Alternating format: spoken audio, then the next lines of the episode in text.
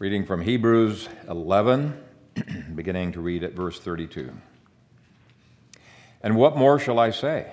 For the time would fail me to tell of Gideon and Barak and Samson and Jephthah, also of David and Samuel and the prophets, who through faith subdued kingdoms, worked righteousness, obtained promises, stopped the mouths of lions, quenched the violence of fire, escaped the edge of the sword, out of weakness were made strong became valiant in battle, turned to flight the armies of the aliens. Women received their dead, raised to life again. Others were tortured, not accepting deliverance, that they might obtain a better resurrection. Still others had trial of mockings and scourgings, yes, and of chains and imprisonment. They were stoned, they were sawn in two, were tempted, were slain with the sword. They wandered about in sheepskins and goatskins, being destitute, afflicted, tormented of whom the world was not worthy. They wandered in deserts and mountains, in dens and caves of the earth. And all these, having obtained a good testimony through faith, did not receive the promise, God having provided something better for us, that they should not be made perfect apart from us. Father, we thank you for this, your word. We thank you for the whole book of Hebrews that we're going to look at this morning. We pray your blessing upon the preaching of the word and each one of us. May we be hearers by your Spirit. In Jesus' name, amen. Well, I want to begin today's sermon by looking at Hebrews 13, verse 22. Hebrews 13, 22, he says, And I appeal to you, brethren, bear with the word of exhortation, for I have written to you in few words. Most of my commentaries on the book of Hebrews uh, agree that this verse is describing the whole book as being a written sermon. Uh, some translate the phrase, the, the, the, word of exhortation, as being the message of exhortation, others as the homily of exhortation, others as the sermon of exhortation. But most are agreed that even though it's written, it was designed to be spoken. Uh, this was a written speech, and you can see evidence of that throughout the book. For example, in Hebrews chapter 2, verse 5, he writes of what he had been speaking, Greek word laleo, which refers to sounds or uttered words. Same is true in chapter 6, verse 8, when he says, Though we speak in this manner. Chapter 9, verse 5, he mentions a topic in passing and he says, Of these things we cannot now speak in detail. Didn't say we cannot now write in detail, but we cannot now speak in detail. Chapter 5, verse 11, he says, They tend to be dull of hearing, not of reading, but of hearing. Uh, uh, the word indicating listening with the ears. And there are other examples that commentators uh, uh give. Anyway, commentators point out that the phrase word of exhortation in Hebrews 13:22 is exactly the same phrase that was used to describe Paul's preaching in the book of Acts and extra biblical preaching in Maccabees and in other extra biblical uh, sources. And so it's generally accepted fact that this was a written sermon that was later published. Now, when I discovered that uh, quite a few years ago, I, I, laughed out loud because this sermon would flunk every single homiletics course that I had received in Bible school and later in the seminaries. It's not speaking bad about this book. Uh, this is speaking poorly about the seminaries. Uh, and uh, so I want to look at the, the nature of this book and, and uh, how this sermon was uh, constructed. Homiletics professors usually would say that this sermon was too long.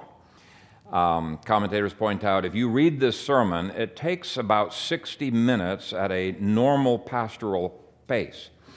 Now, I wanted to see what it sounded like, so I read it out loud, but I'm a fast preacher. It took me about 42 minutes. I cram a lot more in, probably. Uh, but anyway, uh, 40, they say about 60 minutes normally it takes to read that. What surprises some commentaries is that he calls this sermon a short sermon with few words. This is not one of Luke's longer sermons. In chapter 5, he said he tried to keep this simple. He really wanted to give them more in this sermon, but he just knew they were not able to, to handle it. So I can identify with Luke. Uh, he packs a lot into a sermon. Uh, I will admit that the words of this verse imply that some people in the congregation might have found it a little bit difficult to understand. He says, And I appeal to you, brethren, bear with the word of exhortation, for I've written to you in few words. Now, the Greek word for bear with is aneko, and it's defined by the dictionary as to endure something, to put up with something. It takes concentration to listen to this book in an audio format. Well, he's telling them something about how members need to be trained to listen. Uh, we, over a period of time, begin to get a better and better capacity to hear the kind of sermons that the scripture wants us to hear. It's a spiritual discipline. Now, here are a few other ways that it would flunk a modern homiletics course. Commentators admit that he preached a fully written out sermon from a manuscript. He did not have a one page outline or bullet points. Uh, no, he had every word of his sermon written out, much like Jonathan Edwards and other preachers of old uh, did. And nowadays, that is an absolute no no. You will flunk your course if you preach from a manuscript in most seminaries uh, today. Now, I have preached from a manuscript for years because it helps me to make certain that I am communicating clearly, that I'm not giving words that are undefined, uh, that I'm not making mistakes, and it also helps me to pass along the sermon to other people, just like the author of this sermon did. Another big no no is that this is a 12 point sermon instead of a three point sermon. this is almost like the preaching of the Puritans. Now, the Puritans would tell you, you, you really can't get your money's worth out of a three point sermon. Uh, another no no in modern preaching is packing too much doctrine into a single uh, sermon. How much doctrine is packed into here? Well, I've read quite a few commentaries, and they said that other than Romans, this is the most doctrinally dense and doctrinally packed book of the New Testament. There's a ton of doctrine in it. Now, homileticians want you to communicate, you know, one doctrine, one central doctrine, maybe two or three, but one uh, doctrine, and just drive that home. Well, biblical preaching apparently is not stringing together a bunch of funny stories to be able to illustrate and drive home one point. Uh, there are multiple points that biblical sermons are trying to teach, and Hebrews quotes Bible verse after Bible verse to back up his points. It takes a lot of work to make a biblical sermon, a lot of work. Yet another no no in modern preaching is that this preacher steps on toes a lot. Wow, does he step on toes? Uh, if he were to be judged in a modern preaching course, they would probably say that he is not positive enough. And of course, this is an inspired sermon, right? So uh, we need to learn from God what is appropriate in sermons, not just from the books. Another no no is that this is a topical sermon. That has completely fallen out of favor in seminaries and homiletics courses but I have always believed that the Bible illustrates several kinds of preaching. If you look at all of the different sermons in the Bible, you will discover that the Bible has topical sermons, textual sermons, expository, redemptive, historical, and synthetic. If the Bible gives liberty to do topical sermons, we ought not to criticize topical sermons. In fact, shortly, I hope to be bringing a topical series uh, of sermons uh, for the congregation. But many trainers of preachers advocate for only one kind of preaching in their classrooms. Now, since I mentioned redemptive historical preaching, it, it, can be a biblical approach to preaching. I do want to show how this book contradicts at least one branch of modern redemptive historical preaching. It comes out of the uh, radical two kingdom movement. And at least some of these people say that it is completely inappropriate, it is unbiblical, it is wrong to give any applications in your sermon. They call those applications moralism. I would point out that Hebrews is absolutely jam packed full of applications, what they would call moralism. Now, it's not really moralism. All it is is application of the truth. In fact, it is my contention you are not even preaching until you apply the word in a rubber meets the road way. And then, last but not least, the preacher very obviously crafted the sermon to meet the needs and the circumstances of his audience. He did not craft the sermon to be timeless. as many people think of timeless uh, sermons nowadays. No, uh, he mentions their persecution by the Jewish community, the robbing of their goods, their temptation to go back to Judaism, the imminent destruction of the nation of Israel and the temple and the priesthood, and other things that make the sermon quite dated. When you think about it, it is a dated sermon. Do we have a temple that we're tempted to go back to? No, nobody's tempted to go back to a Jerusalem temple. Uh, do we have a state that uh, is trying to force us to apostatize? Well, not yet. Um, uh, is our congregation made up exclusively of Jews? Uh, we might have some Jews, but it's not exclusively made up of Jews. And so, uh, this is a book that, in some ways, because it is so practical, is dated. But I would argue that it's precisely because the book is so practical to the issues they were going through back then that it shows us how to apply the Bible to our own circumstances. And what were the circumstances they were going through? Well, Hebrews was written in AD 66 when the church was facing the height of the persecution from both Rome and from the Jews. It seems to be almost exclusively here Jewish persecution, so I believe it, was, it, it takes place in Palestine. But um, the Jews were pressuring them to convert back to Judaism. And Luke was doing his level best to convince these people to cling to Jesus or they would be eternally lost. The stakes were huge. He appeals to many motivations, uh, both negative and positive, so much so that the late uh, Jay Adams, who recently passed away, uh, he said, he wished some student would take as their doctoral thesis uh, studying the motivational factors of the book of Hebrews. He says, all by itself, that would make a massive study. Uh, it's just an incredible study. I mentioned that I believe Luke wrote this book. Uh, while the Apostle Paul is a serious contender for the faith, and I definitely respect that, there's a lot of uh, Pauline kind of, uh, of, of teaching in there. There are a number of reasons why most modern scholars think that that is extremely unlikely. First, Paul pledged to sign his name to every epistle that he wrote to a church in 2 Thessalonians 3:17, and this book does not have his name appended to it. And I doubt that Paul broke his promise. Now to be fair to them, they will say, "Hey, this is a sermon. This is not an epistle." And so as a sermon, he didn't have to have his name appended to it. But if you look at the last verses of Hebrews, there is an appended epistolary kind of a uh, so, so it actually functions as an epistle as well. Uh, second, the style, grammar, and vocabulary are quite different from Paul's. This is written in such highly polished Greek that there are only two other books in the New Testament that even come close to it, and that is Luke and Acts. Those two. And that's the third reason. There are numerous points of identity between the vocabulary, Hebraism, style, and syntax of Hebrews with Luke's writings. Now, in my notes, I will reference a, a pretty big book that gives a whole bunch of other reasons that make it almost a slam dunk certainty that Luke wrote this book. Now, if you disagree and you think it's Paul, that's just perfectly okay. There's a lot of debate on, on this thing. But he wrote it as a sermon that he had delivered to one congregation. Then he appended some notes to it before he made a copy to send to another congregation.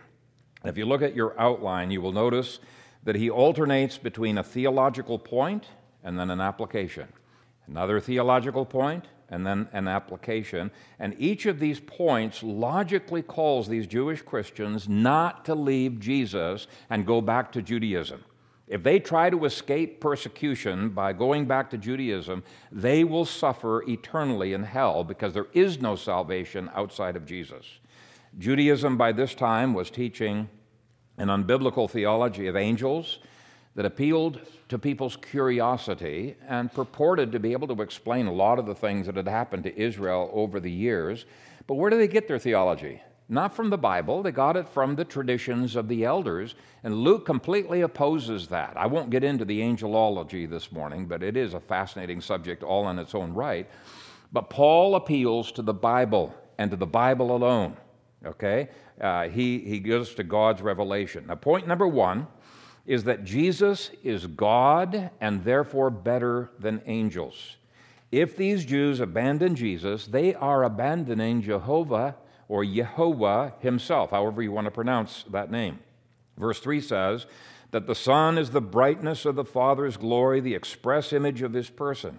It says Jesus upholds all things in this universe by the word of his power. Well, he'd have to be omnipotent, which is a divine attribute, in order to be able to do that.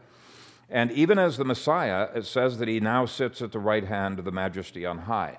Now, there are cults out there, and you're going to run across them knocking on your doors that will say that Jesus is not God. He has divine like characteristics, but they will claim that he is the first created angel, and then he created other things uh, by God's power.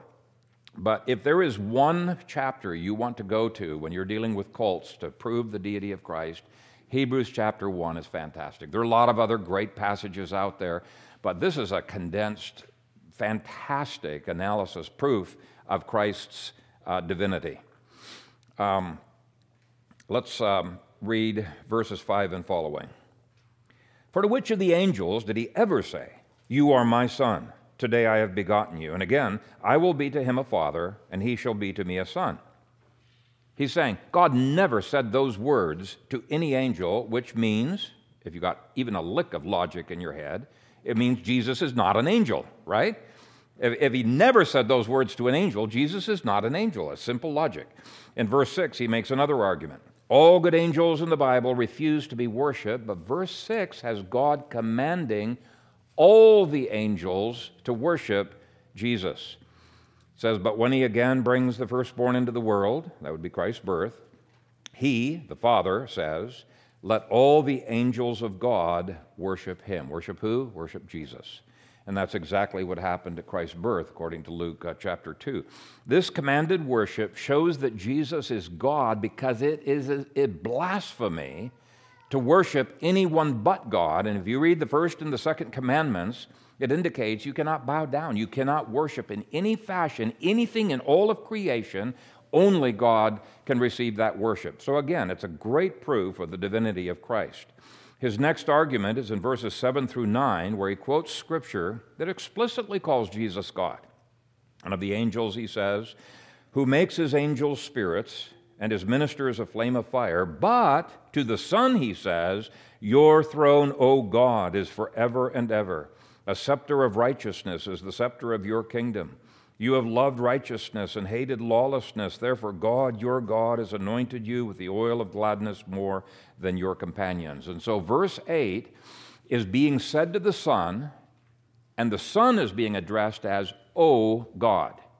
Very, very clear uh, proof. Now, Jesus, because he's both God and man, also has a God, the Father as man, right? And so the Father is God, Son is God, Jesus is both God and man. And chapter 2 is going to be emphasizing his manhood, but chapter 1 emphasizes his divinity. His next argument is in verses 10 through 12. These verses quote Psalm 102 as being directly addressed to the Son as well. Now, I want you to notice that the word Lord is in all capital letters, at least if you have a New King James Version all capital letters. And it's just to clue us into the fact that in the Old Testament, Psalm 102, that is a reference to Jehovah, Jehovah. Okay, well, he's saying this is addressed to Jesus. If it's addressed to Jehovah and it's addressed to Jesus, Jesus is Jehovah. Um, let's read that. And you, Lord, in the beginning laid the foundation of the earth, and the heavens are the work of your hands. They will perish, but you remain. They will all grow old like a garment, like a cloak. You will fold them up, and they will be changed, but you are the same, and your years will not fail. Uh, verses 13 through 14 again deny that Jesus is an angel. But to which of the angels has he ever said, Sit at my right hand till I make your enemies your footstool?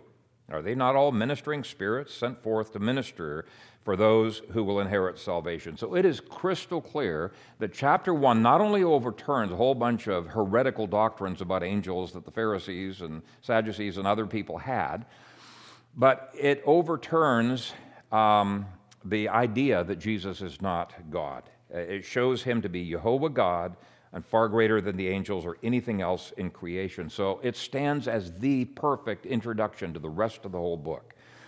and that's why I spent more time on it. In chapter 2, he dives straight into the application of this glorious doctrine. If they are tempted to abandon Jesus and go back to Judaism, they will be abandoning the God of the Old Testament, Jehovah Himself, and therefore they will face Jehovah's righteous wrath.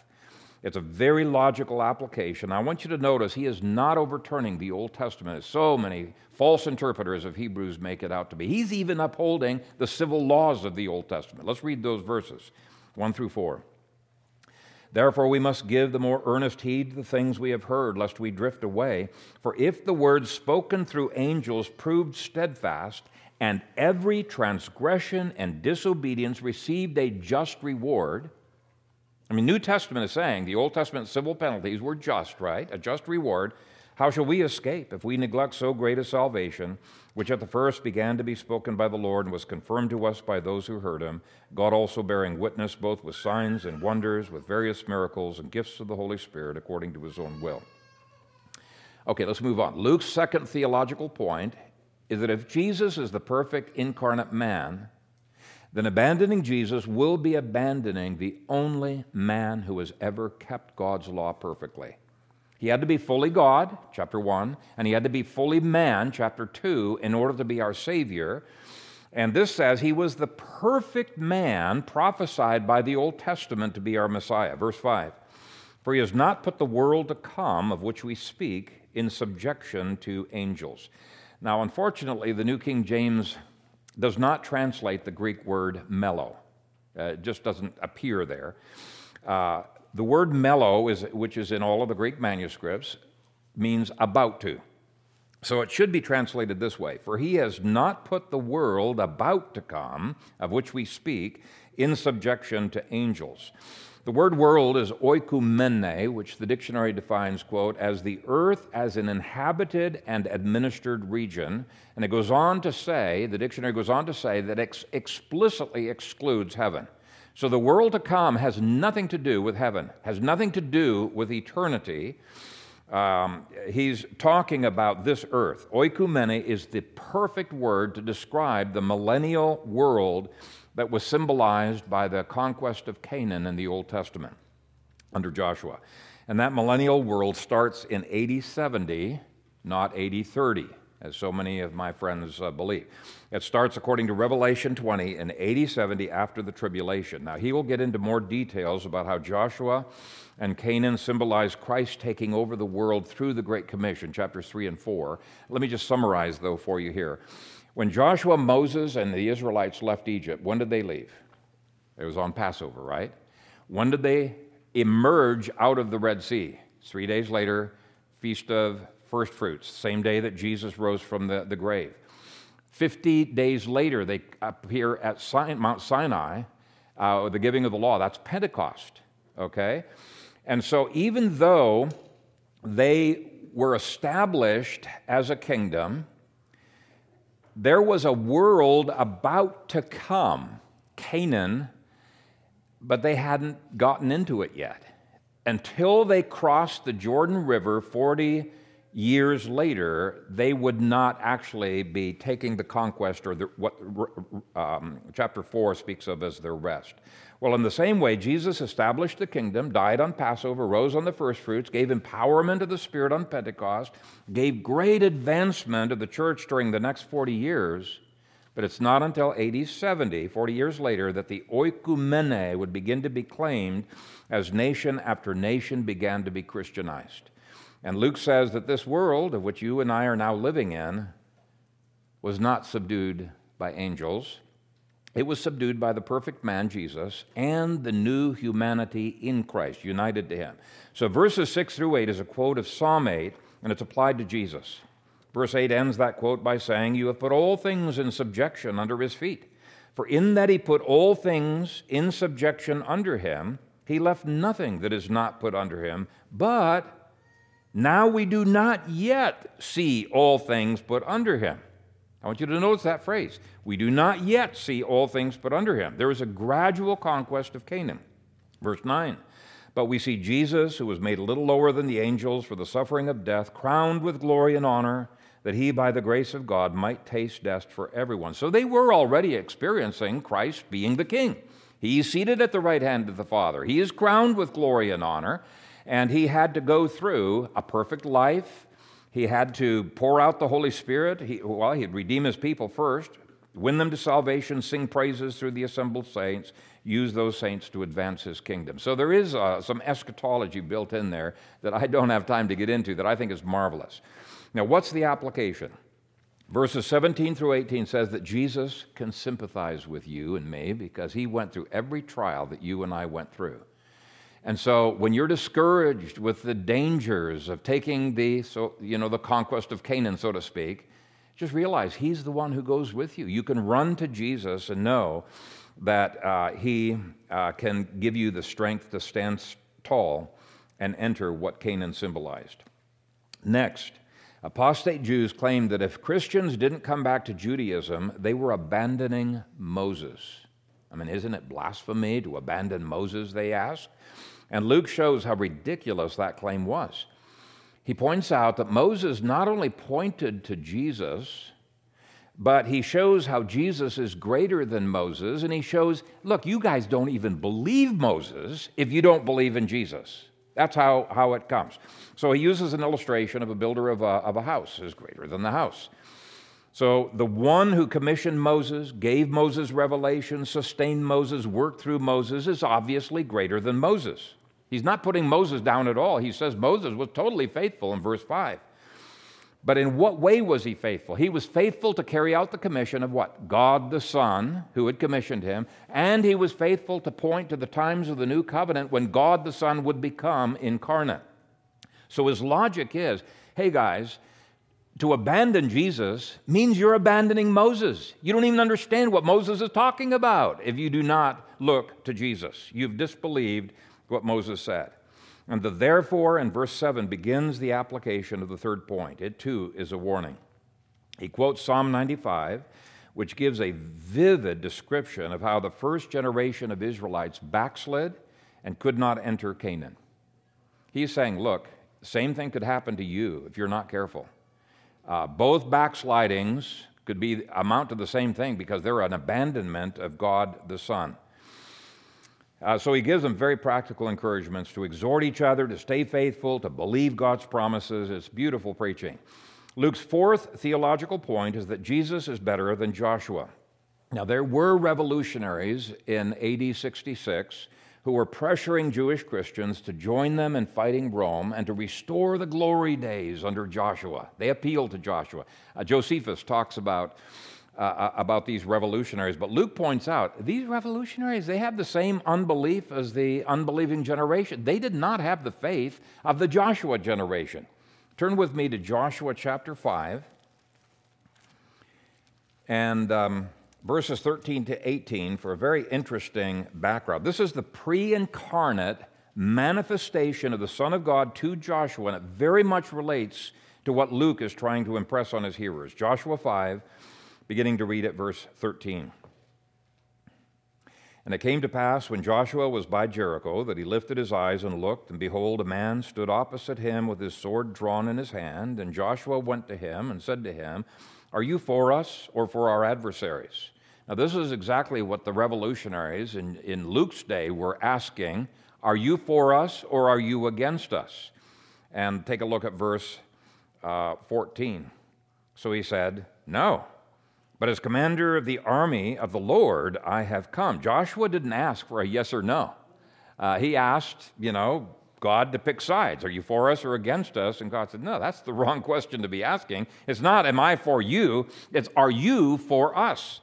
For me, I should say.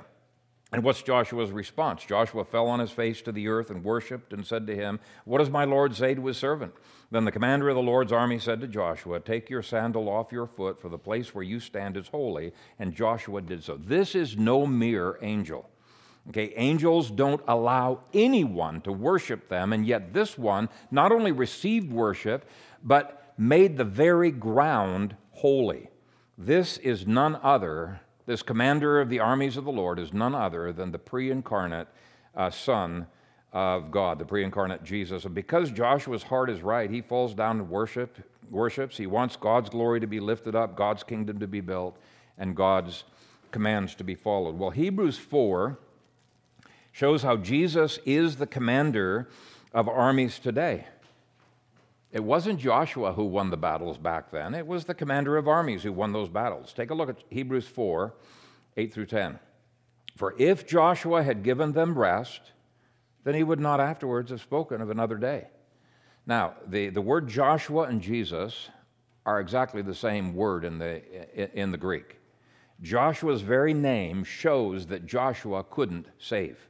His name means Jehovah saves, right? It's pointing to God the Son at that time and also pointing forward uh, to the Lord Jesus. It's the commander of armies uh, who saves. Verse 9 There remains, therefore, uh, a rest for the people of God. That's literally, there remains a Sabbath keeping for the people of God. So the Sabbath was a symbol that pointed to Jesus. And once Jesus came, the Sabbath would stop pointing forward to Jesus by being at the, celebrated at the end of the week, and now it would point back to Jesus by being celebrated at the beginning of the week, on Sunday, on the day of resurrection. Okay, so the Sabbath is a symbol of this change in covenants. Unless you rest in Christ's accomplished salvation, there is no conquest of the earth that will work and no Joshua who can save. Verse 10 For he who has entered his rest has himself also ceased from his works as God did from his. Just as Joshua took off his shoes, worshiped the commander of armies, and rested in his plan, we will not be successful until we embrace and worship Jesus and rest in his grace for conquest. So Joshua worshiped the greater Joshua, Jesus. He looked forward to the greater Joshua, Jesus. Now, notice this is precisely the application in the next therefore in verses 11 through 13. Here comes his application. Let us therefore be diligent to enter that rest lest anyone fall according to the same example of disobedience. For the word of God is living and powerful and sharper than any two edged sword, piercing even to the division of soul and spirit, and of joints and marrow, and a discerner of the thoughts and intents of the heart. And there is no creature hidden from his sight, but all things are naked and open to the eyes of him to whom we must give account. It's a rich section you could preach a, a whole sermon on. But I just want to mention, unlike Joshua's metal sword, we have the sword of the, of the Spirit, the Word of God, right? Unlike the rest appointed by God back then, which was the land of Canaan, our conquest is the whole world. And it will one day enter into rest through the gospel and through the gospel alone. And Jesus, the commander of armies, who is greater than Joshua, is up for that task. But, next point, we're not only following the greater Joshua, we're also following a priest who is greater than any of the Old Testament saints. The Jews accused the Christians of blasphemy for abandoning the God ordained priesthood. I mean, I can just imagine these people opening up their Bibles to Leviticus and saying, You guys are out of order here. You're not coming to the temple. You're not submitting to the priests. This is what Leviticus commands. And so it was an argument that had to be answered.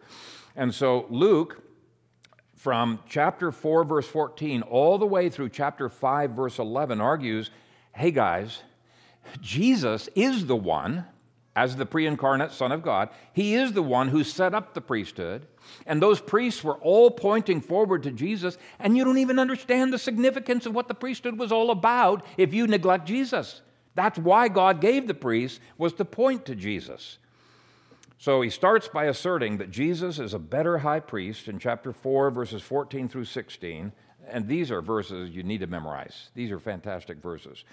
Seeing then that we have a great high priest who has passed through the heavens, Jesus, the Son of God, let us hold fast our confession. For we do not have a high priest who cannot sympathize with our weaknesses, but was in all points tempted as we are, yet without sin. Let us therefore come boldly to the throne of grace that we may obtain mercy and find grace to help in time of need. So, unlike the priests that these Jews were tempted, Jewish Christians were tempted to go back to, Jesus was fully God. Now, Jesus is also fully human, but unlike the priests he was tempted to go back to, he was a perfect human. Yes, Jesus was tempted in all points, just like we are, yet without sin, unlike those priests that attempted to go back to. So, unlike the Jewish priests of Christ's day, this high priest was sympathetic. Caiaphas, the high priest at that time, was not sympathetic at all. This high priest will help you. Caiaphas would not help you. This high priest was a source of grace. Caiaphas was not. And in the first verses of chapter 5, Luke points out a number of ways in which Jesus was superior to all of the priests of the Old Testament. He was the priest anticipated in Genesis from a different line than that of Levi, a priest who was also a king. Now, the application is actually quite pointed and scary.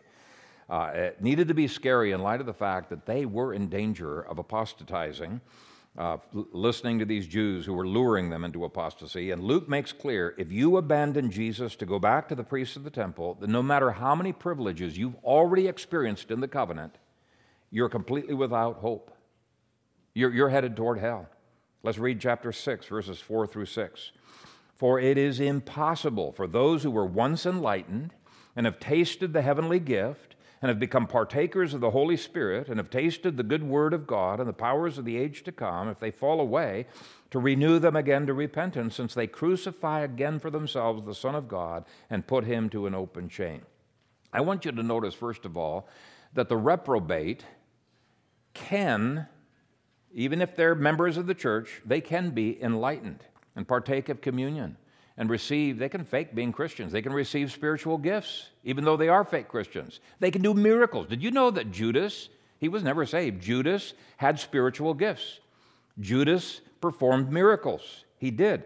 And, and here's the reason why many benefits of the covenant reach everyone in the church, even though they are not saved yet. Uh, there are many benefits to being a member of a church. For example, you're protected from Satan to a high degree. When you're excommunicated, you're handed over to Satan, his territory. But inside the church, you're protected to a high degree. But church membership does not save you. And I will point out that many people who might fall away have not lost their salvation. Luke says they weren't saved in the first place. As 1 John 2:19 words it, they went out from us, but they were not of us, for if they had been of us, they would have continued with us. But they went out that they might be made manifest that none of them were of us. Here's how Hebrews 6 9 words the same truth. But, beloved, we are confident of better things concerning you, yes, things that accompany salvation, though we speak in this manner. He says, if you're truly saved, you're going to persevere.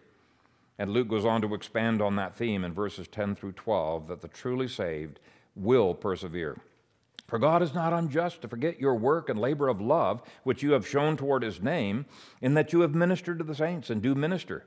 In other words, God's not unjust to cast you away if you are a true believer. Okay, truly saved. But perseverance is an evidence of that salvation. So Luke goes on to say, verse 11, and we desire that each one of you show the same diligence to the full assurance of hope until the end, that you do not become sluggish but imitate those who through faith and patience inherit the promises. Now, in the next big section, Luke answers the charges of Jews who claimed that you needed to abandon Christianity in order to be faithful to Abraham. Who didn't want to be a faithful son of Abraham? Now, I don't have time to show it this morning, but Luke basically uses the same logic as he did earlier. He says, hey, the, the same Son of God who saved Abraham and preserved Abraham and provided for Abraham is therefore greater than Abraham. And for that matter, Abraham paid tithes to Melchizedek, which proves that Melchizedek is greater than Abraham and is also greater than any of Abraham's descendants, including Levi. And, and, and he also points out um, that, well, Jesus is either literally, as the pre incarnate uh, manifestation, literally Melchizedek, or at a minimum, he is a type of Jesus. But either way, it proves that to abandon Jesus in order to go back to Judaism, you would be abandoning Abraham, whose faith looked forward to Jesus. In effect, he's saying, do not let these Judaizers fool you. They are not followers of Abraham themselves. If they were, they would have submitted to Jesus. So, this whole book teaches us on how to do presuppositional apologetics. I can't even get into it this morning. I mean, you could do an entire lesson on how beautifully, Hebrews uses presuppositional apologetics. It's just mar- it's mind blowing. It's a fantastic study. Next, Luke answers the slander of those who said that Jesus and Christians were violating the covenants of the Old Testament. And Luke says, nonsense. They're the ones who are violating the Old Testament.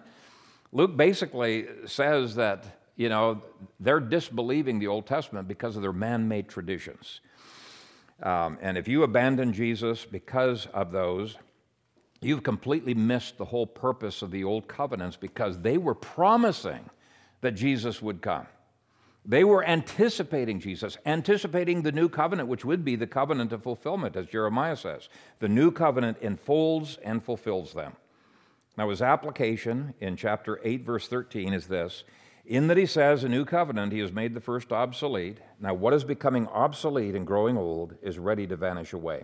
And I want you to notice that phrase is ready to vanish away. The old covenant did not vanish away in AD 30 when the new covenant was ratified, uh, established. The new covenant that would replace the old covenant was ratified by Jesus in AD 30. That made the old covenant destined to end but it didn't end. Luke says what is becoming obsolete and growing old is ready to vanish away. Every vestige of the old covenant vanished away when the temple was destroyed in AD 70. So there really is an overlap of the two covenants. Uh, new covenant was ratified in AD 30, old covenant ended in AD 70. And so when you draw, there's, there's really an overlap uh, between uh, those two. Now, moving on to Jews who were tempted to go back to the beautiful temple in order to worship God, as dictated in the Old Testament, Luke says the same thing that he did earlier. He points out, You don't believe anything that the Old Testament stood for and symbolized if you reject Jesus. You've missed the whole point of the temple. In any case, both the earthly tabernacle and temple were replaced by a heavenly temple that is far better. By the way, he points out that the the, the heavenly temple or tabernacle was the pattern for the building of the earthly one. Well, that means you aren't losing anything when you lose the physical temple. We've got the pattern. And the earthly sacrifices are made obsolete by Christ's final sacrifice of himself. So he sums up the entire sacrificial system, and we keep the intent of that ceremonial law when we cling to Jesus. And you get another incredibly scary application in chapter 10 verses 19 through 39. I mean, you can see Luke is not afraid of stepping on toes. He definitely confronts people. He's saying to sacrifice animals and go back to Judaism after all that Jesus has done is to trample underfoot the blood of Christ and to insult the Spirit of grace. And yet you got dispensationalists who say, yeah, in the future we're going to go back to animal sacrifices in the temple. Utterly, utterly ridiculous. Verse 31 says, It is a fearful thing to fall into the hands of the living God. I think this is a chapter needs to be read by the gracists of today who refuse to acknowledge God's judgments in the church. But it was certainly a powerful argument against Judaism having any claim to God whatsoever. There is no Judeo Christian consensus. We follow the Old Testament, Judaism does not. They follow the Talmud. But I do want you to notice that he clarifies once again he's not talking about losing your salvation. You cannot lose your salvation. But even though that's true, there are many people who will end up in hell who thought that they were saved. So his clarification in verse 39 is But we are not of those who draw back to perdition, but of those who believe to the saving of the soul. So if you apostatize, you're drawing back to perdition, then you didn't believe in the first place, is basically what he is saying. If you truly believe, you will persevere. If you're truly saved, you will persevere. Next, Luke gives a beautiful litany of Old Testament heroes of the faith that all pointed to Jesus. Now, while all the Jews of Luke's day loved the heroes of the Old Testament, Luke points out they didn't follow the lead of those Old Testament heroes because those Old Testament heroes were pointing to Jesus. Okay? They all pointed to Jesus, not themselves. They were building God's kingdom, not their own. They were fighting God's battles, not their own. And his application in chapter 12 verses 1 through 2 keeps his central theme going. Therefore, we also, since we are surrounded by so great a cloud of witnesses, he's referring to all of the heroes of the faith that he's laid out before them in chapter 11, Let us lay aside every weight and the sin which so easily ensnares us, and let us run with endurance the race that is set before us, looking unto Jesus, the author and finisher of our faith, who for the joy that was set before him endured the cross, despising the shame, and has sat down at the right hand of the throne of God. So he keeps pointing them to Jesus and urging them to persevere. He says, We're already in the kingdom. Okay, Jesus is already seated at the right hand of the throne of God. When we went to a pastor's meeting this past week, uh, which I should have invited you to, Robert. A, it was a great meeting. Um, uh, Perry said he was talking to Tony Evans, and uh, Tony Evans uh, said something to the. Uh, somebody had complained to Tony Evans, "You shouldn't be bringing the Bible into politics. We don't believe in a theocracy." And Tony Evans said, "Too late. Jesus is already king." I thought, wow, that was great. But he's saying Judaism has nothing whatsoever to offer. They've completely missed the boat. So the only question to these Christians was Are you willing to cross the Jordan with the greater Joshua and follow the commander of armies into the dangerous calling of overturning everything that stands against the kingdom of heaven? His next point is to give a theology of family which we can't get into, but it's a marvelous theology. And he gives it so that they can appreciate that the troubles they are experiencing is not evidence that Christ is not for them.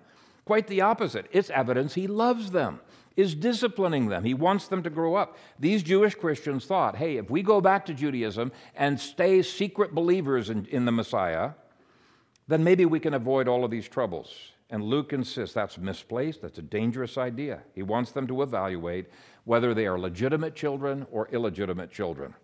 And the application presses home the need for perseverance, not caving in, beginning at chapter 12, verse 12.